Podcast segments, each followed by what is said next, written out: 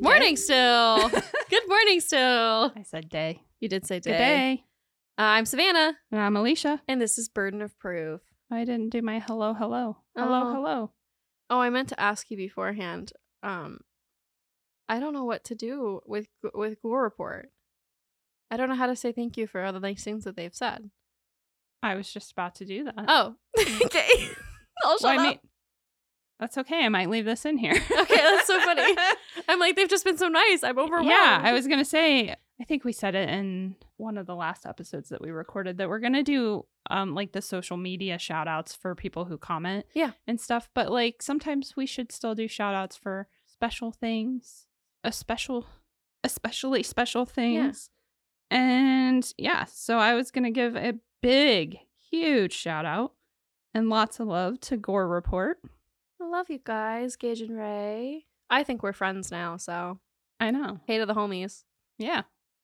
That was thoroughly embarrassing for you, wasn't it? Nah, I think I'm hilarious.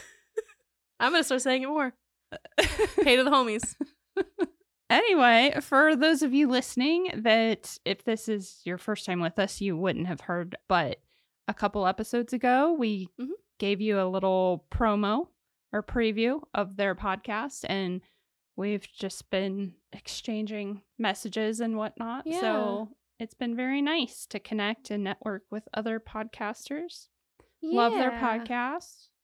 If you're looking for a podcast that's a little bit, I think it's safe to say it's a little darker than what we get into sometimes. I mean, yes, with a name like Gore Report, yeah, you expect that. Exactly. So if you're looking for something a little darker, a little bit more intense, they're fantastic. I love them. Yeah. Thank but you I think that I think that everybody should have a, a variety range.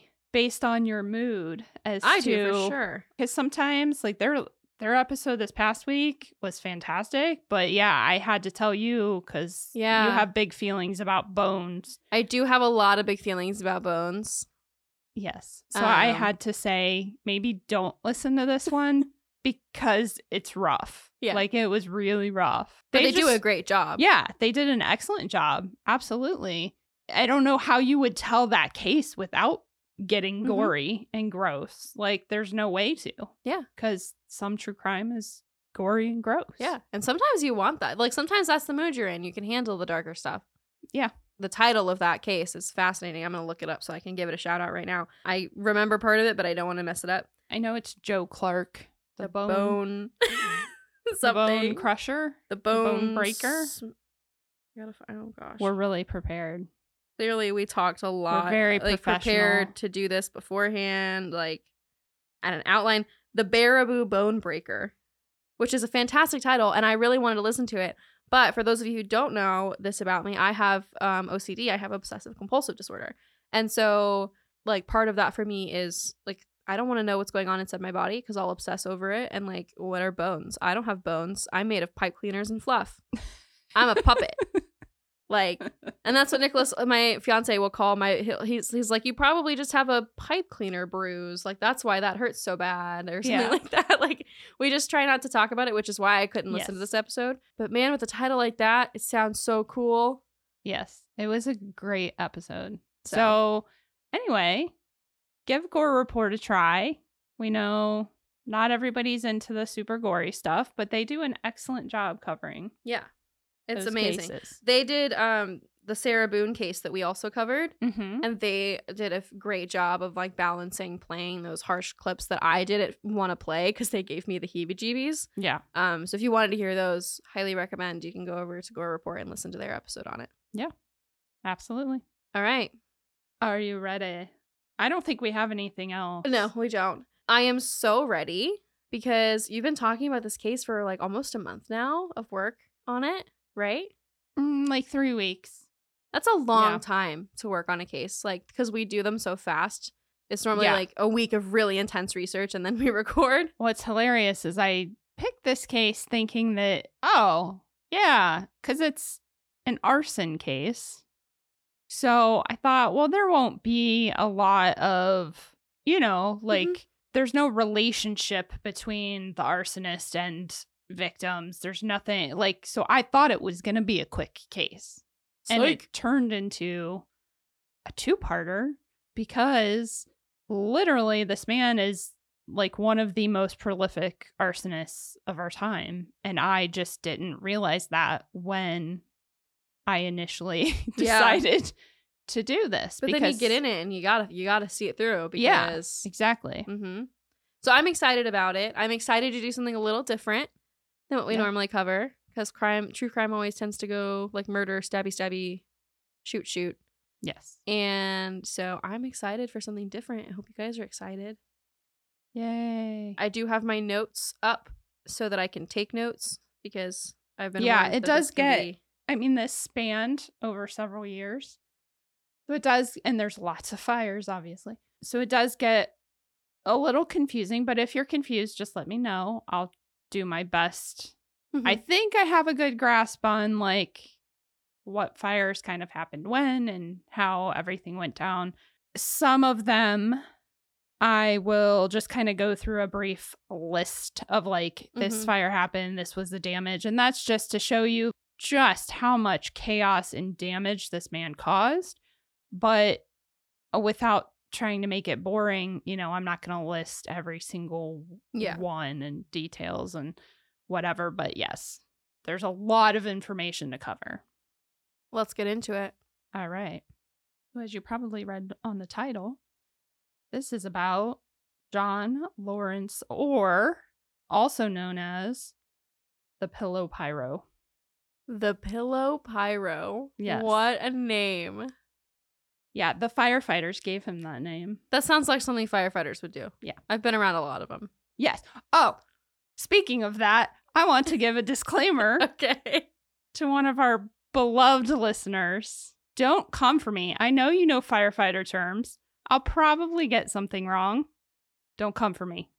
You know who you are. You know who you are. I love you, but don't come for me because the average person would not know those terms. So I tried to simplify wherever possible. All right. Okay. Now that that's out of the way. John Leonard Orr was born April twenty-sixth, nineteen forty-nine in Glendale, California. And he grew up not far from there in Highland Park, a city that borders both South Pasadena and Glendale. The Orr family was pretty much like any family post-World War Two. Everything was seemingly picture perfect. You know, those nuclear mm-hmm. families. Make America great again. No, never say it again, ever. Ugh. No, we do not. We do not. We do not. Yeah, well, it wasn't picture perfect. So no, because it never that's is. That's kind of why I wanted to say that. I'd gone so long without hearing that phrase. I'm sorry. I'm sorry. It's fine. I'll, I'll be fine. Flashbacks to twenty sixteen and twenty seventeen. It's coming again. And twenty eighteen and twenty nineteen and twenty twenty and twenty twenty-two. And here we are. Uh, well, the Orr family didn't really encourage extracurriculars like team sports. Rather, John and his brothers were in the Boy Scouts and often spent time hunting, fishing, or at their uncle's sporting goods store, just hanging out with their dad and uncle talking about hunting and fishing. I was going to say something, and I don't mean it, because I was a Girl Scout, and it was the best thing that I ever did extracurricular-wise. It was so much fun. But my first thought when you said they didn't let them play sports, but they were in the Boy Scouts was, oh, so they wanted them to be losers? No. And I don't mean that because I I loved the Girl Scouts. It was the best thing ever. And I didn't play sports. It was just funny. That's very sexist of you. I'm sorry. It was just a joke. It was just a joke. But it sounds like they were losers. Well. I'm just kidding. John loses in the end. So. Yeah. Well. Yeah. You know. I'm just kidding, you guys. I'm sorry. I'm fine with calling John a loser. Yeah. Well, yeah. That's I'm okay with that. And I'm sure... most of you will be by the end of this. Okay, so John developed a bit of a reputation for being odd after he shot and killed a skunk with a bow and arrow while out exploring one day with his friends. Yeah, my dude, we're just looking for rocks. What made it even weirder was that he literally said he didn't know why he did it. He just felt compelled to do it. I, there's too many directions that I can go with this. Um, Even weirder than that. How old was he? I'm sorry. He was like, I don't know, probably around ten. Okay. Even stranger than that, he actually collected the arrow from the body of the skunk, and then he had to go home early because he reeked of skunk juice. no, no, no. Why? Just, okay, just just go yeah. pay the three dollars for a new arrow and just leave it if you're going to be stupid. Because now you have know. to go take a bath in tomato juice. Yeah. Also, I, I thought I that care. like skunks would be way more prevalent in adult life because of how often they're referenced in child media. Like quicksand. Why do we talk about quicksand I, so much? Yeah. Oh, especially those of us who grew up in the seventies and eighties. That's all you talk about. I've never, I have never seen quicksand in my life, but I really thought it was going to be very prevalent. Oh, sorry, on... I was late to work. I had there's quicksand in the road again. Also, it's not like a fast thing. They call it quicksand. It's very slow. It's very slow. I'm sinking. I'm I... still here. Anyway. Okay. Skunks. That's how we got here. Go ahead. So, even though the Orr family seemed picture perfect initially, they didn't seem so perfect by the time John was in high school. At some point in his teen years, John's mom left the family for a former flame. John was the one to find the letter. Oh, no. And though this would seemingly be a pivotal moment, and his brothers claim that it tore the family apart, John says it didn't matter. It didn't have an impact on us. Just let that sink in. Okay. Well, okay.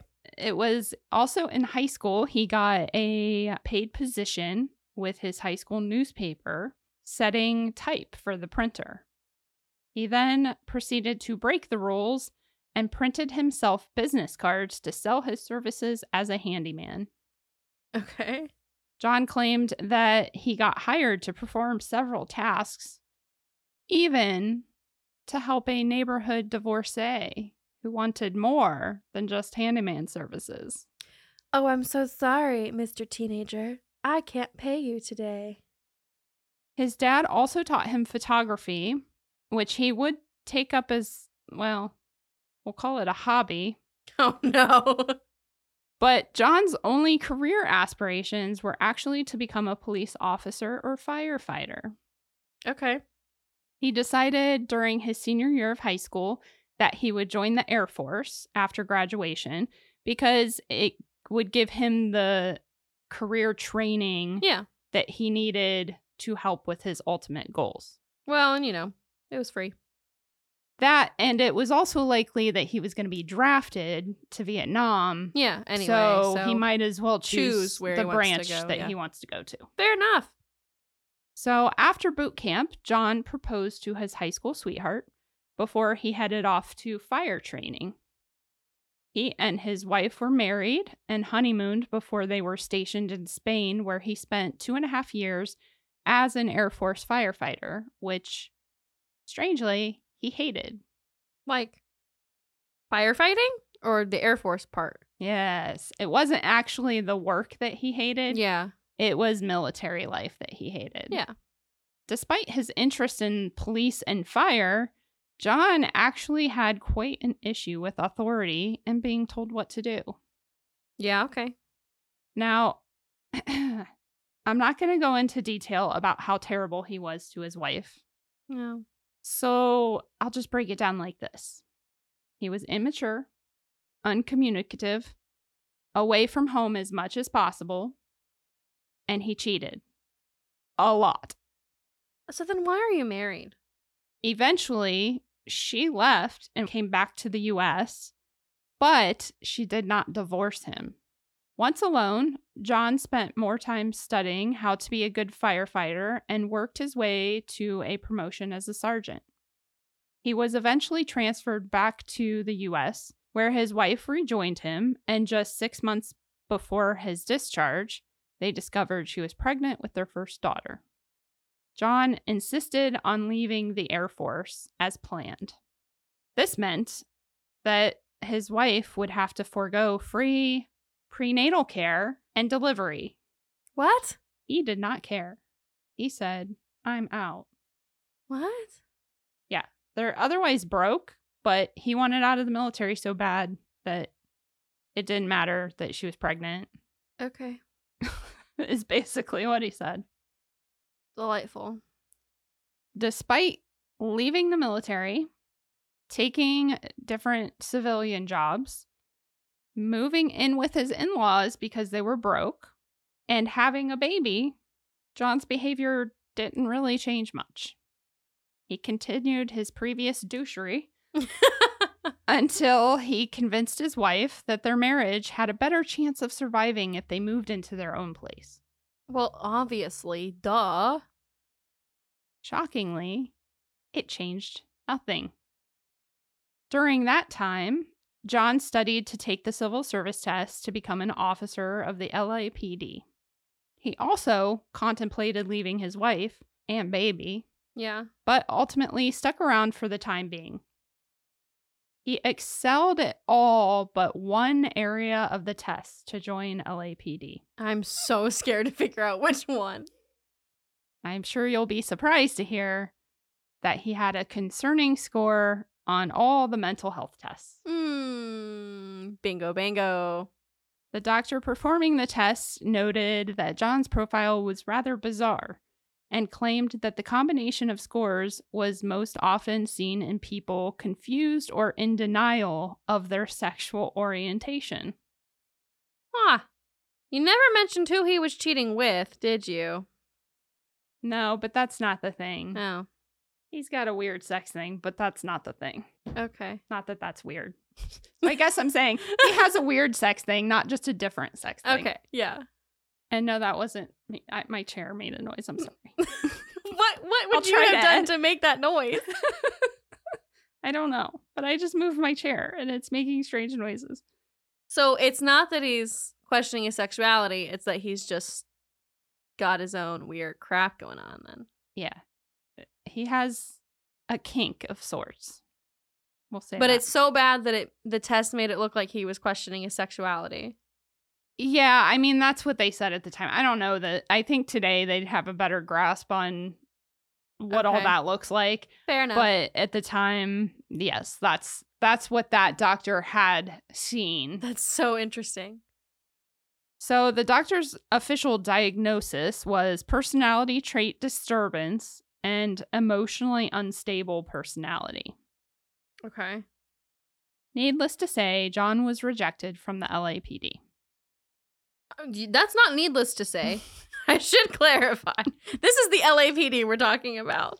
Not exactly known for their crime-busting abilities in this era of history. Oh, this era was terrible. This is what, yeah, yeah. specifically and, right here. And if he had made it in, it would, it would have been, been worse. So much worse. But John wasn't going to give up that easily. He appealed the decision, submitting multiple other recommendations and an evaluation from a private psychiatrist. Still, the city of Los Angeles said, no. No. Hard pass. Hard. Not even like gentle, like hard pass. Big red stamp saying no. I guess, I guess maybe it was g- kind of gentle because he moved on and he applied for the Los Angeles Fire Department. He was accepted to the L A program, but ended up getting fired after scoring poorly on some written tests and rope and ladder challenges. All okay. was all was not lost, though, as he found a listing for an opening in the Glendale Fire Department. And to give you a reference, I believe Glendale is... Never mind. I can't remember if it's north or south. It's kind of, it's just outside of L A. Yeah. No, yeah, yeah. I just... I'm trying the to Glendale, picture the map. The Glendale, Pasadena area is super popular in a lot of media these days, so most mm-hmm. people probably know where it is. Yeah. So it was in Glendale that he thrived and worked his way up the ranks. Despite John being so terrible, his wife stayed with him, and two years after the birth of their first daughter, she gave birth to another girl. By the time that baby girl was one year old, John left his family just as his mother had by leaving nothing but a note behind.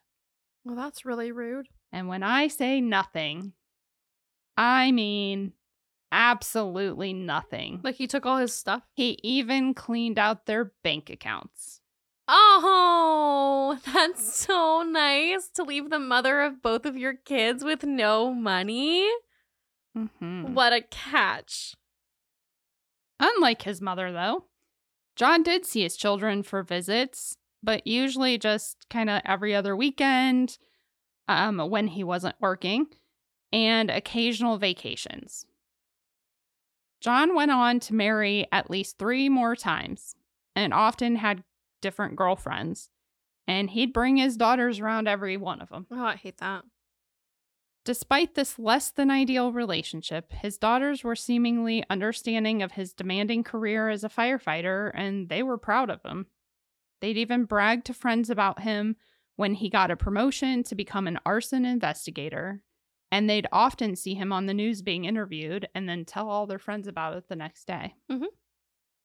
What his daughters didn't know is that John's ability to understand arson and crime is often the only thing that saved his career as a firefighter. Yeah. Regardless of how successful John appeared to be in his career, he continued to regularly have troubles due to his attitude, reactions to authority, and overstepping when it came to his duties, which is really kind of putting it mildly. Yeah, honestly, it seems to me that the only thing that saved his job and earned him the promotion as Glendale's first arson investigator was the fact that he was a bloodhound. Like, he would not Rest. give up. Yeah.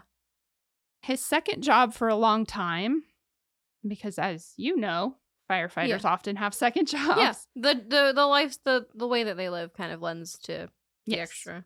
Yeah. He was a security guard at a Sears, and there he learned a lot of skills on spotting crime and questioning people. Yeah. But as you can imagine, he had wanted to be a police officer. Yep. So being Paul Blart doesn't really... It wasn't good. I was trying to avoid using that reference, but yes. Why are we avoiding it? It's the, first of all, first of all, no, full stop. I Paul know. Blart Mall Cop is arguably the best movie ever made. It is perfect. It has everything that you need. It's perfect. I'm going to watch that when I get home. Oh. So do you know what? No, I take it back. He would be lucky to be to Paul, Paul Blart. Blart. Lucky. And the second Paul Blart is just as, well, okay, it's not just as good, but it is also good. Say, the seconds are never. But it's good. Come on. I, you know what? I'm going to take it back. I don't want to disrespect my man by saying he wanted to be. You know, no. I love Paul Blart. I love me some Paul. All right. So John also seemed to have a natural gift for tracking points of origin, which led to an extremely comprehensive understanding of arson. At a time when arson cases were only solved about eight percent of the time, and it was happening so often, it had been declared an epidemic, especially in California, where brush fires are a regular danger to all residents. Someone like John Orr was exactly who they believed they needed.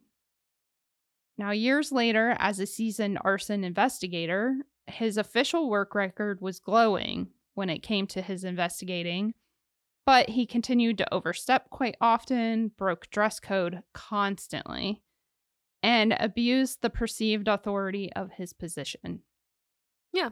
I just want to make uh, a note. Now, mind you, this is, like, by the time he's an arson investigator, it's the nineteen eighties. Okay. I'm just okay painting a picture here. It's the nineteen eighties, and he's, like, in his late thirties to okay. early forties. Okay. And he would get in trouble for showing up on the scene out of uniform, and he'd have like a button down shirt and it would be like undone. It was like he was trying to be like Magnum P I. He's like, I'm the sexy arson investigator. Look at my chest hair. Look at my chest hair. It's very good. It's very thick and legit. It would catch on fire very quickly. So I must stop the arson. He might like that. Oh no. We'll get into that sh- shortly. On October tenth, nineteen eighty-four, the first in a string of fires across Southern California broke out in a South Pasadena Ole's hardware store. To understand how the fire started, you have to understand Ole's. Though deemed a hardware store, Ole's was actually a kind of catch-all store that carried everything from hardware items to home decor to crafting supplies. Are we sure it's not Ollie's? No, it's Ole's. It's spelled O L E apostrophe S. And every source that I have pronounced it Ole's. Okay. We just haven't, because we have me, Ollie's here, and that's yeah, similar. Yeah, no, it, it's, no, yeah, this is different. Okay. Um, because to me, the way it's spelled, it would be Ole's. Ole. But everybody pronounced it Ole's. Okay. So, the fire was set among highly combustible foam. You know, the kind of foam used for cushions or pillows. Yeah. The, the, f- the pillow. The Pillow Pyro. The Pillow Pyro. Yes.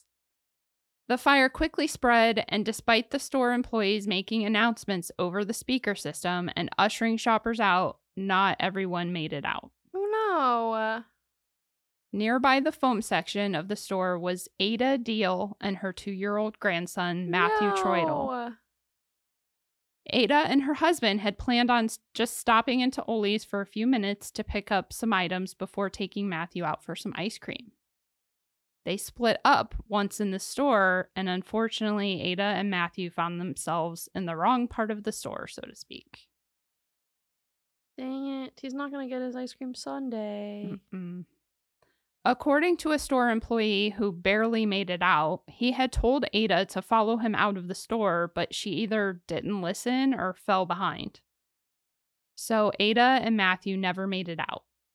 And neither did two Ole's employees.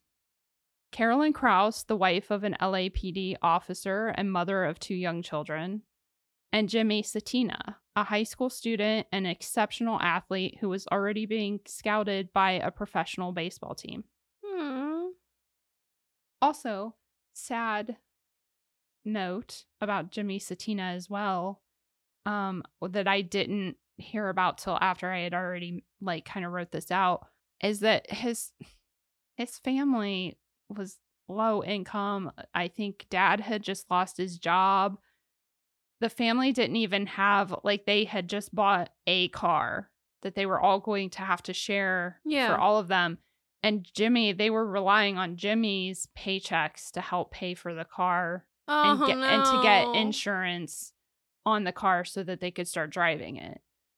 Yeah. Not that it means any less to lose your son, you know, your sixteen, seventeen year old son, but just because, but like it, it just added adds stress. It, yes, it just added a whole nother layer of. Yeah. It's actually not surprising that they didn't make it out, though. According to the descriptions by those who made it out, the fire burned hot and fast. A group that did make it out of a fire escape door told investigators that they were literally running from flames headed towards them. And when they opened the door, it felt as though they were forcibly pushed out. Oh, my gosh.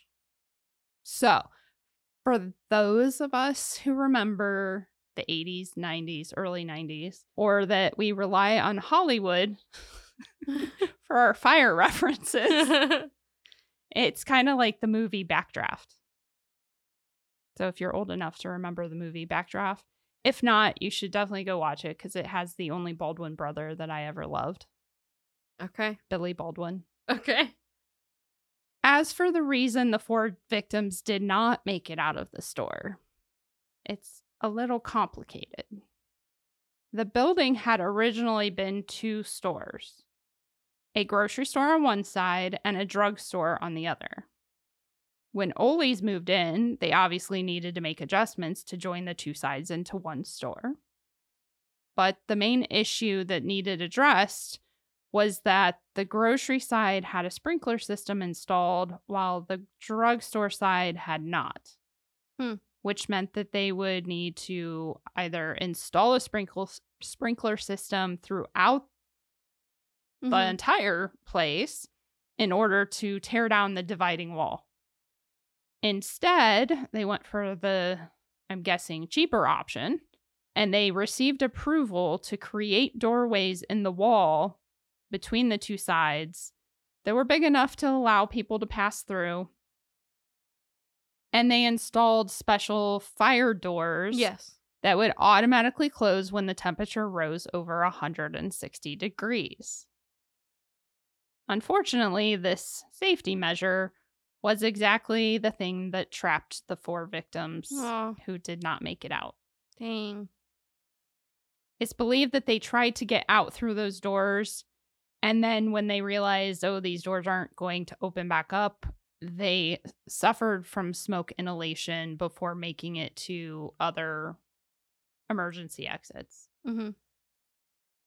When the firefighters arrived on scene, they were completely unprepared for what they encountered and had to call for backup. There was just one issue. Some of their people had already been called out to two other small fires. One was just one city over, and the second was across town. Dang. Later, they would discover these were small diversions to allow the large fire at Ole's to take hold. Apparently, that was a common tactic at the time for both thieves who wanted a diversion to steal items from a store or gas station, and also used by arsonists to lure fire teams away from the actual target. Because their teams and resources were scattered, it took several hours to put the Ole's fire out. Yeah. Well, it it, it normally destroyed. takes... That's the thing that people don't realize about fires, too, is that it's not just, oh, put water in the fire. It yeah. is exhausting, and it is yes. very long. Yeah. Like, you're not going to be on the scene of a fire for thirty minutes to put out a fire. Like, it... Yeah, once it takes hold, it's Oh, it's no. so different. If you don't get like, it out right away. My fiance used to be a firefighter, and like when he would go on structure fires, and I would he would text me sometimes, "Oh, going on structure fire," and so I would keep track of the news and whatever, and um hours. Yes. Yeah. No one seemed to know how the fire started. However, there was one man who knew, and he was there, standing among the onlookers, taking pictures. Which, I mean, why? You know why. I know why. Ugh, it's a gross reason. Yes, it is. Because investigators were stumped on how it started and the media wanted answers, the fire chief, who was known for being stubborn and suspected of being overly prepared for retirement, Ew, no, deemed, that's not good. yeah, he deemed it accidental. Now, John Orr, the esteemed arson investigation captain, and Jim Allen, the California State Fire Marshal, who both arrived on scene afterwards, supposedly, they openly disagreed with the chief. Oh, yes. That's kind of weird. Is it? I mean, yeah, it is actually. like... Yeah, they openly disagreed, like strongly.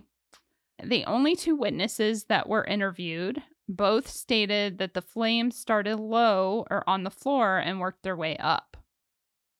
To John and Jim's dismay and contradiction to what those witnesses observed, the chief officially deemed it as an electrical fire that started in the attic space and was accelerated by highly combustible polyfoam material in the store. Okay. This I determination. Mean, the math ain't yeah. mathin', but fine. Yeah. He just wanted to retire, man. Yeah. Maybe he should have done so a little earlier, but. Yep. This determination led to several lawsuits against the store, all of which cited the supposed faulty electric. And Ole's didn't have any proof otherwise. Yeah. So they didn't really fight it, and they settled the lawsuits. I would say the only good thing that came of that was the fact that Jimmy Satina's parents got some money. Yeah. Which took that, at least that away, so they could focus on, you know, just grieving, grieving. the loss yeah. of their son and not stressing about money as well. Yeah. The chief's decision also led to a seemingly obsessed John Orr doing all he could to prove the chief wrong, until he was basically told, back off. Just two months later, another Ole's hardware store in Pasadena had a fire started in the foam section as well. Fortunately, an employee put it out before it spread, and this time the investigators confirmed it was arson. Mm, okay. They not only determined it was set intentionally, but they found the device that started it. It was a cigarette with matches bound to it with a rubber band, all of which was concealed within a folded sheet of yellow-lined notepad paper. Okay, it's very good imagery here. Okay, so the the key is that you light the cigarette. Yeah. It gives them an opportunity to light the cigarette, get out of there, before the cigarette then burns to the matches, which then catches the paper. Yeah, it's the whole yada yada. Yes. While investigators could prove it was arson, they were unable to connect it to a suspect. Yeah. Years went by, and just as it always had been, fires were set, investigations done, sometimes resulting in arrests, sometimes not. John Orr had built quite a reputation and became known as truly one of the top arson investigators in California, even writing articles, testifying as an expert witness in court, and regularly giving interviews to the media. With right. his chest hair. Yeah, with the chest hair out. Mm-hmm. On January thirteenth, nineteen eighty-seven, during one of many arson investigator conferences John attended over the years, he checked into the Holiday Inn in Fresno.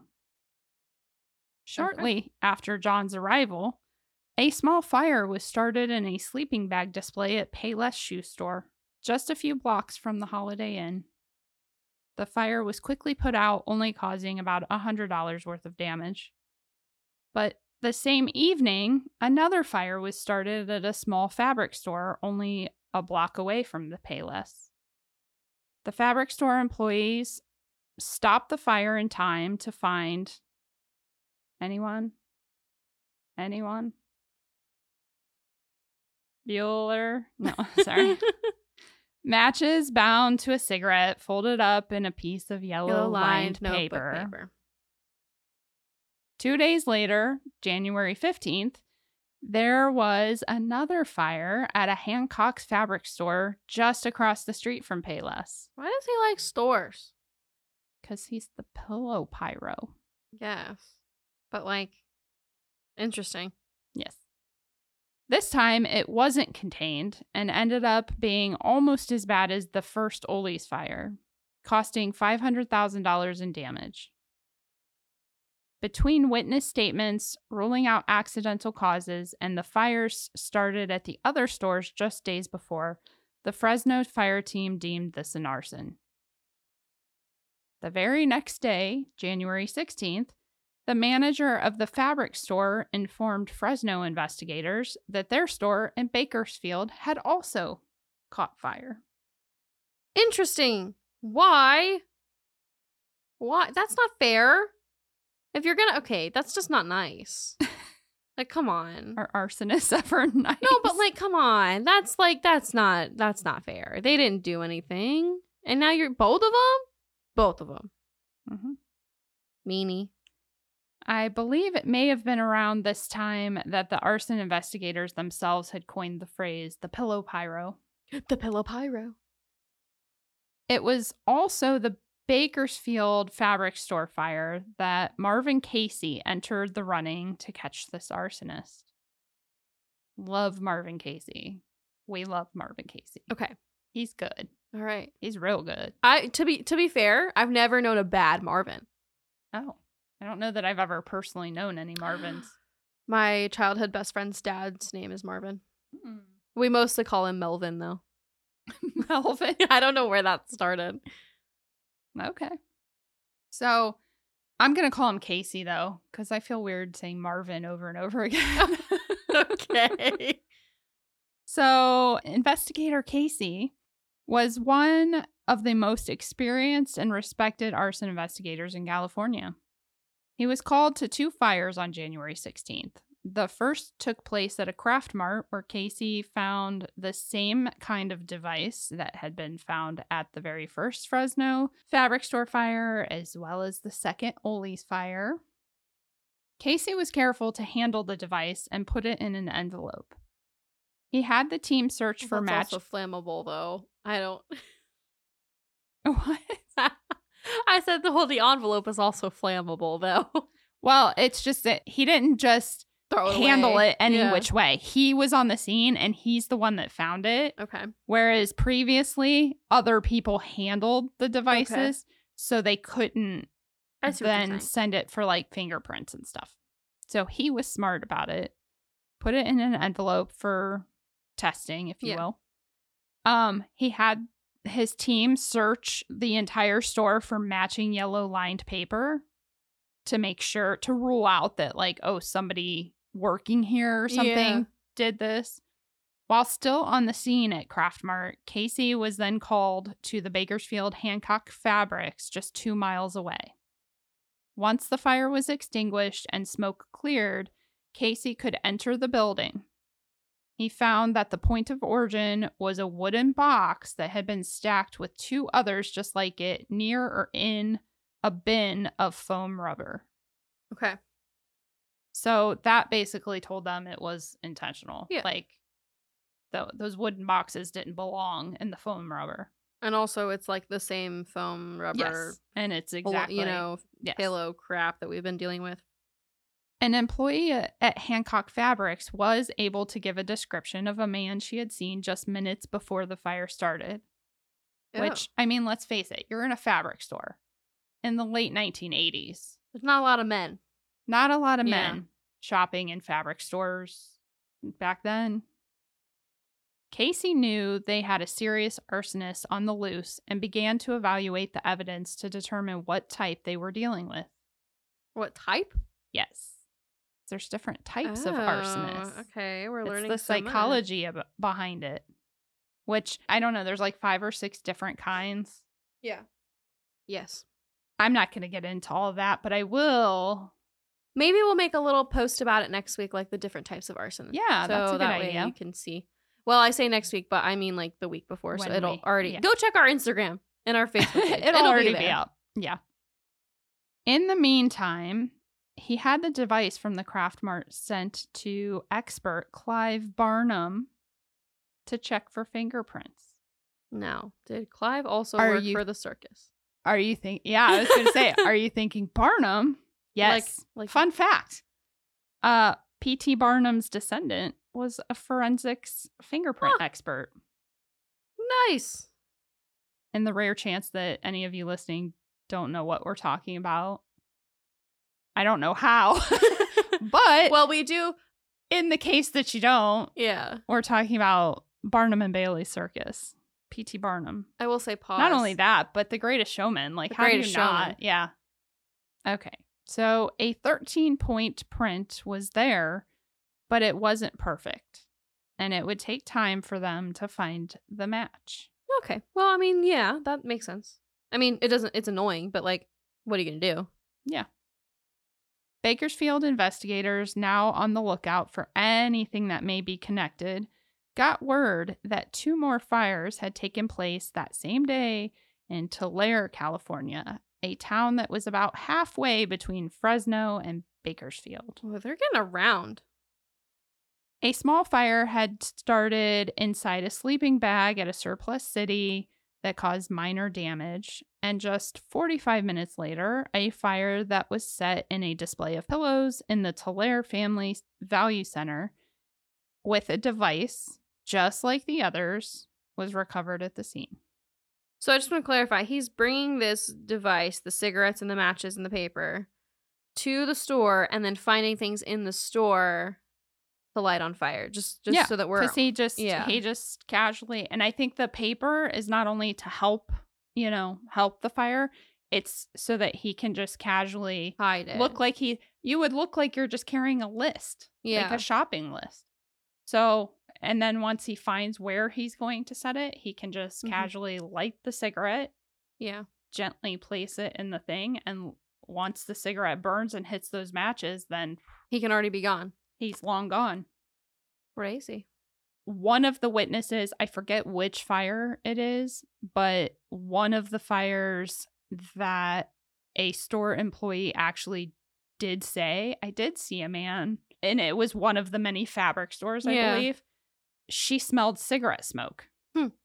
And so she started like looking around because she was looking for who's smoking. I'm going to tell them they can't be smoking yeah, in it's here. It's a fabric store. Like it's going to exactly. get caught in the fabric. And- exactly. So even though back in the eighties, people smoked in all kinds of places, but it being yeah. a fabric store, you couldn't smoke in there because obviously everything is highly flammable. Well, not only is it flammable, but like cigarette, the smell of sm- cigarette smoke is, it's going to get in the in fabric. The fabrics, like it's, yeah. you can't, yep. no.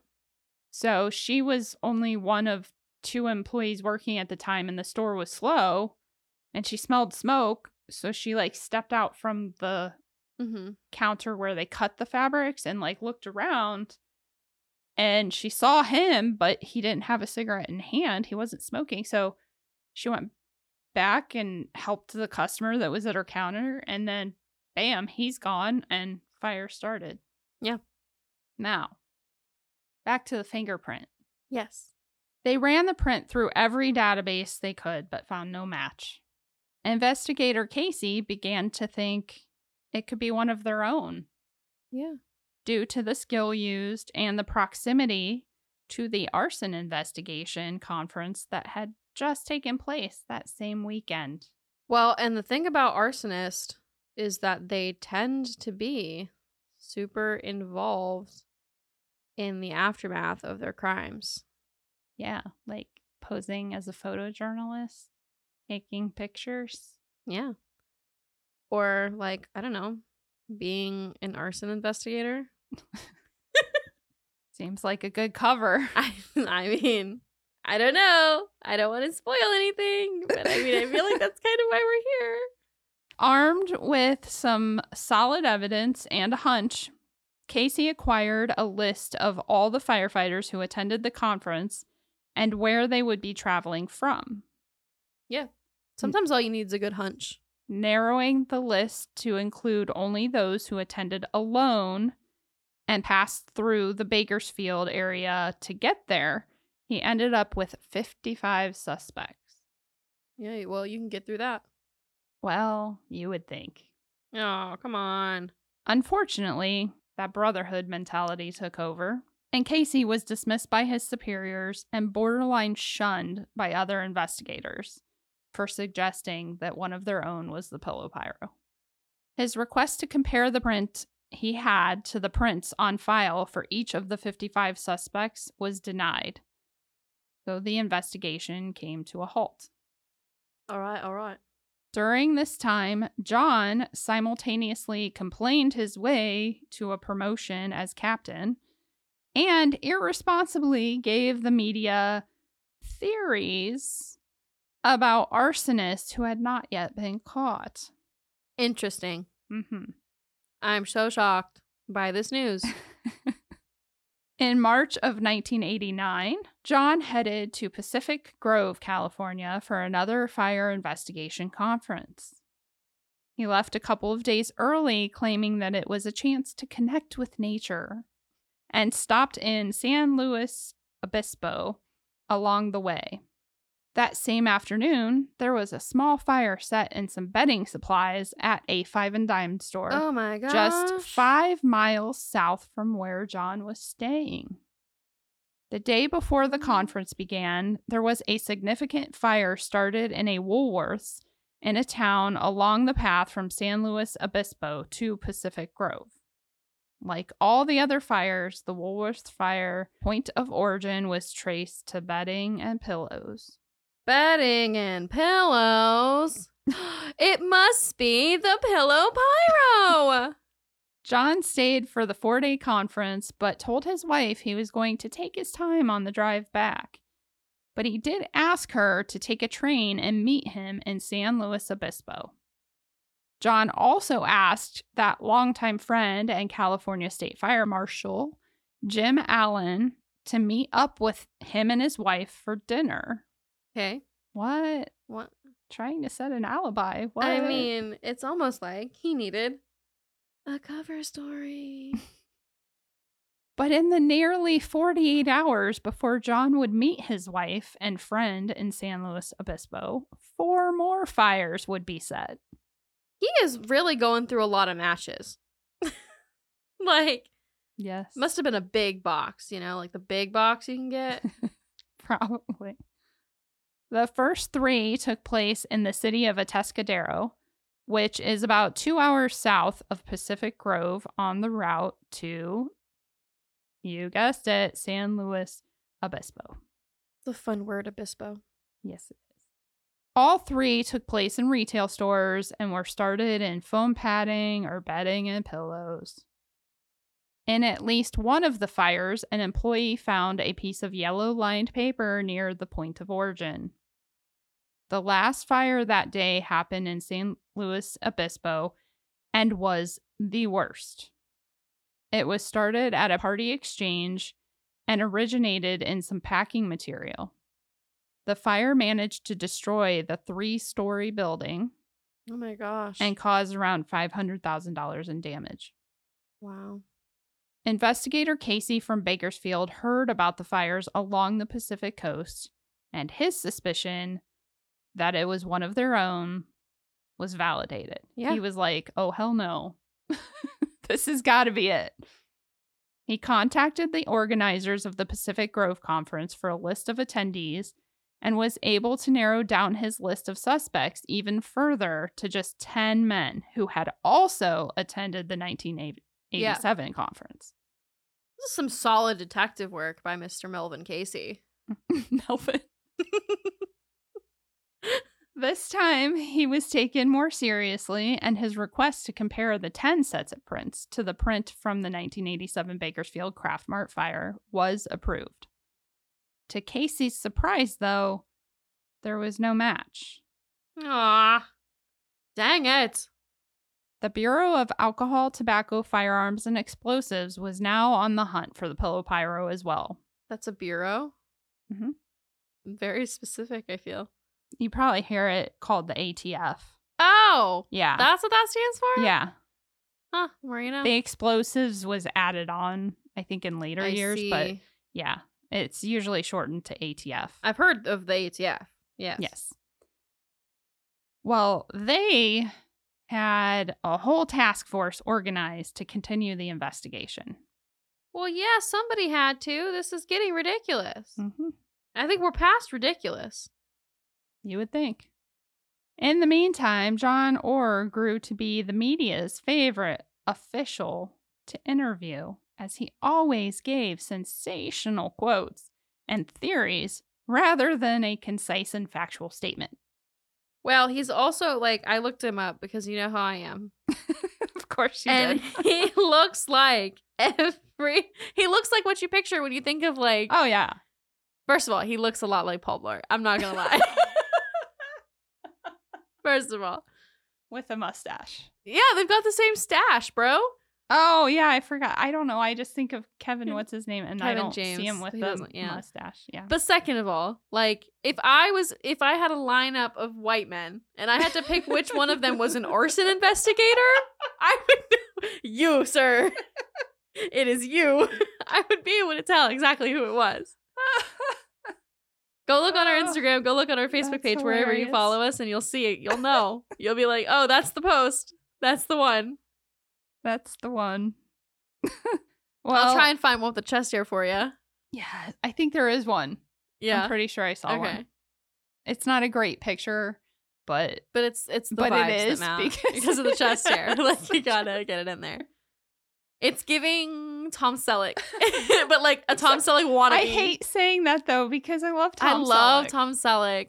What is it about us? Like, what is it there, about okay, Tom Selleck? That's so, so here's why I love Tom Selleck is that. He reminds me a lot of my dad, oh, but he's really not weird. Terrible, but he's like a good guy. Well, I have bad news for how I feel about your father then, because I think Tom Selleck is so attractive. You probably would have thought my dad was my dad was okay, attractive when he was say, young. I don't. It's not least. That Tom Selleck is my type. He's not. But Tom Selleck in Friends when he's dating Monica. Okay. That's the vibe. Okay. Anyway. Well, to me, that was creepy because I always looked at him like a dad, like the well, dad I always weird. wanted. Yeah, that is like, weird. You look like my dad, but like, you're nice and you're okay. cool. You're a P I. Anyway, this is a mess. Moving it's on. It's fine. Sorry. That's funny. Anyway, whatever. I think it's funny. I think it's funny too, but I think some people might think we're weird. By we, I mean we me. Are weird. I mean, okay. Listen, I am a little weird, but okay, moving on. It's fine. Show you're weird. That's the only way people know you and love you. And if they don't get to know you and love you, then fair enough. Too bad. Yeah. Okay. Anyway, John was telling everyone he was, too, on the hunt for a serial arsonist who he believed was using a device that allowed them time to leave and come back posing as a photojournalist in order to watch their work. He even gave a theory on the arsonist's psyche, claiming that they are likely a vanity pyromaniac and that they are seeking attention, or they're a true pyromaniac and that they get a sexual thrill from the act. Is that the weird sex thing? Well, as it turned out, John's sexual preferences were quite questionable. More than one of his previous romantic partners described their sex life as rough. They said he would always, not sometimes, always wanted candles lit during sex and would do things like tie them up, rip their clothes off, and even want them to enact rape scenarios with them. Okay. Always with the candles. It's the candles. Mm-hmm. Like, can you imagine, like, you're in the moment and he's like, hold on. There's not a candle. I need a candle. Like, okay. I'm sure initially, like, they just thought he was being romantic. Yeah, yeah. But then but, it's weird. But then when you start getting rough and, like, then you always have to have a candle, that gets weird. That's weird. Well, it's just like, so, okay, hold on. Does, did he, okay. Could he, like, not start without a candle? I don't know, but it always, basically, it was alluded that it always had to be a candle or outside in nature for okay. some reason. Okay, that's weird boundaries, but. And I didn't get into this, but I will because there's an opening. I believe it was his third wife, his second to last wife. They were married very briefly, I believe. And when she realized, like, whoa, you crazy. Yeah.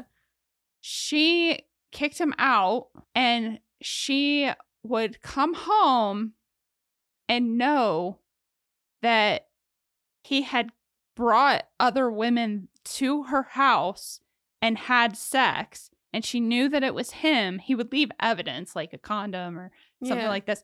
But she always knew that it was him because it would smell like burning candles. Whoa. Yeah. That is so insane. Yeah. Like, wow. So. That's kind of like, nightmare girl, fuel. Change your locks. That's, yeah, right? Change, move. Change your locks if you ever, ever, ever, just always change your locks. Just change them all the time. Like, constantly. Change them all. Be no. on a good name basis with your locksmith. Like, I don't.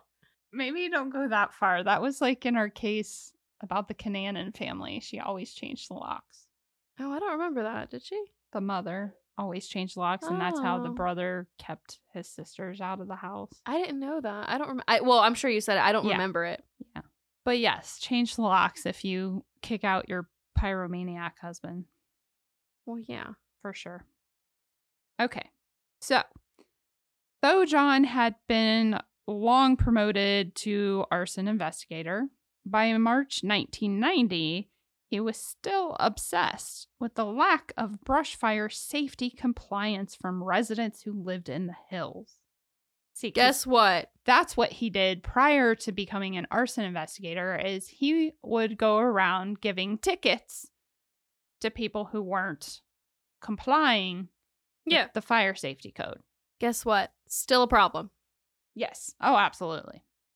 But basically, to give a little background for anybody who isn't aware. Oh, wait, I'm sorry. Can yes. I I have a little legal thing before we start oh, that yeah. based on the wildfires. So those of you who remember the baby gender reveal that started the big wildfires, I think oh, it was yeah. in twenty twenty. Fun fact for you, a lot of states, if you cause something like that, you will get charged and you will yeah. have to pay for every aspect of the fire service team and all of that. As it and should it's be. Not cheap. And so don't just say it was an accident. Uh, nope. You were deliberately being like ignorant, like negligent. Yeah. And so therefore, here's a massive bill. Yeah. Yep. I think that's fair. I think so too. Especially when you live in a place like California, like, you know, this is a yeah. problem. It's it's been a problem forever, yeah. which is what I'm about to get into, is the history of that and why they have these yeah. l- laws about how you landscape. Yeah. Well, and like, I think in some places too, if you have a fire, it's not necessarily a free public service. Like, you either pay fire mm-hmm. dues, or if you have that situation and you can't prove that you've paid your fire dues or your fire taxes, you get charged for it. Yeah. I mean, so if you're wondering why you're paying taxes for stuff like that, that's why, because otherwise they're going to charge for it. Hopefully I'm not misremembering that conversation that I've had, but I'm pretty sure that's right. Okay. And if I'm not, to our dear listener who we know will try and correct it. Our out. special listener. Our special listener. If you haven't figured it out, it's my fiance. Anyway, point made. Yes. Well, just so you have some background on that. Basically, this has been, brush fires have been happening forever in California, but as man got worse, so did the brush fires. Yeah. I guess. So after an enormous brush fire in the nineteen sixties that caused an unimaginable amount of damage, California enacted standards for landscaping that's supposed to help slow the spread of wildfire, especially along the areas that are populated. Yeah. John created a plan for homeowners that he claimed would help protect their homes and lower their insurance rates. But his plan was dismissed by both officials and residents alike. Well, rude. Because I think his bosses are like, "You're this isn't what you do anymore. Stop it. Like, just do your job." And people just, you know, some people just aren't going to care. They're, yeah. We know that then. We know it now. Some people just don't think it's going to happen to them or whatever. They just don't care about the environment or whatever. Well, just a few months after he made this presentation, in June of nineteen ninety, a series of brush fires were started throughout the hills of L A over just about a week period or so. Three different areas were battling smaller fires when a larger one was set in Glendale. Emergency dispatch services were flooded with calls from residents from the area. Homes were being consumed fast, and gas mains started blowing up in the midst of everything. It took every available resource, which included seventy-four units from all over the L A area, and even courageous residents who helped fight it where they could to extinguish the last of it.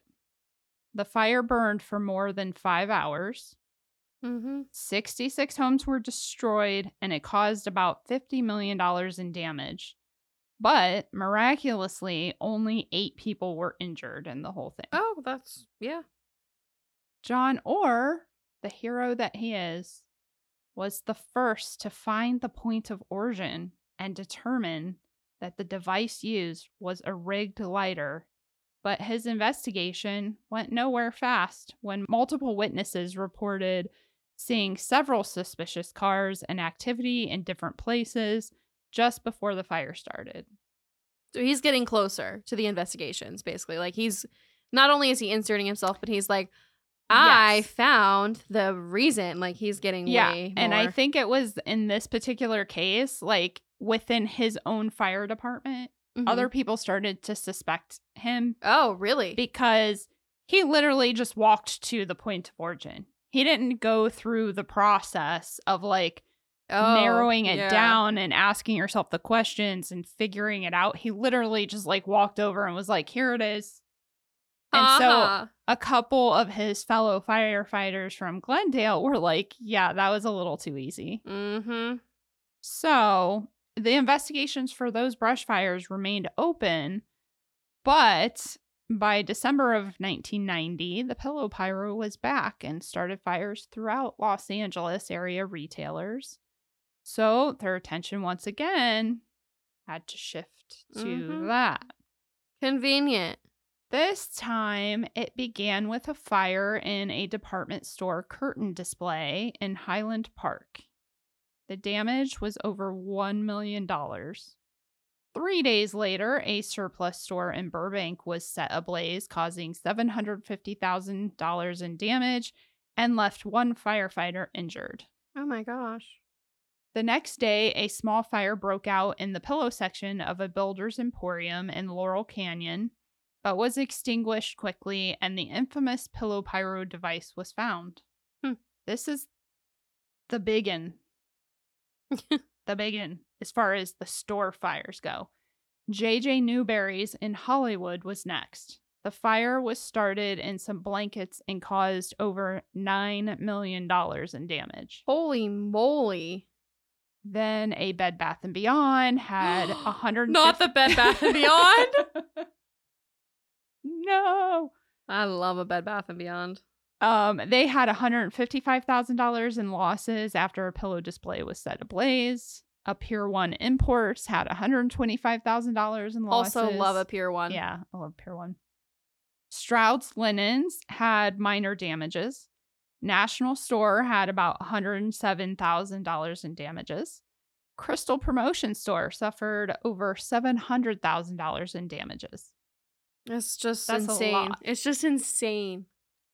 The next series of fires began just months later in March of nineteen ninety-one, taking place in an area south of L A. The Pillow Pyro had never targeted this area before. With three fires started in the same afternoon, the A T F got involved once again, and at one of these three fires, the Pillow Pyro's favorite device was found at the point of origin. Also, there were more witnesses this time that were able to give further details than past witnesses, but that also matched what the past witnesses had given. Yeah. Okay. So, so like, they're, it's all they're the starting same. To be able to tie everything mm-hmm. together. All matching.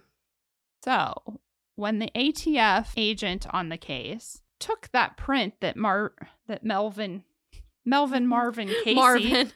that Marvin Casey had gotten from the Bakersfield fire, and this time he ran it through the L A database of all the police and fire applicants. Well, he was blown away by the results. Oh, was he now? He was. No, you're not gonna. I'm gonna. You gotta wait till next time. Not till next week. What are we gonna do? Oh my goodness. Psych, joke's on y'all. I get to hear it after lunch. Yes. Wow. So that's a good place to stop. Well, great job covering like all of this, all of it. Like, it's a lot. Like, it is, I, but I feel like you did a great job. I've got well, a great you. grasp of it. I've had no questions. Good, good. All right. I tried. It's a lot of fires. Yeah. It's I would have needed like a map. Yeah. And some pins, you know? We should do that. We should like make a little post with a map in all the different cities. I'm sure somebody's done it. Oh, well, yeah, yeah. We'll find him and give him credit. If if I can find it, we will. All right, guys. Well, we will talk to you next week when we will find out. Well, you already know who yeah, the I mean, we, Pyro is. Yeah, we know who it is. We kind of got, I mean. But we're going to find yeah, out how he gets caught. The case yeah. does get a bit more interesting. It's not, obviously, because you're probably thinking, like, man, they're so close to catching him. Like, what else could happen? That's famous last words in yeah. true crime, honestly. Yeah. So All we'll right. see. Till next time. Bye. Bye. Thanks for listening, guys. Find us on Instagram and TikTok at Burden of Proof Pod and email us at burdenofproofpod at gmail dot com.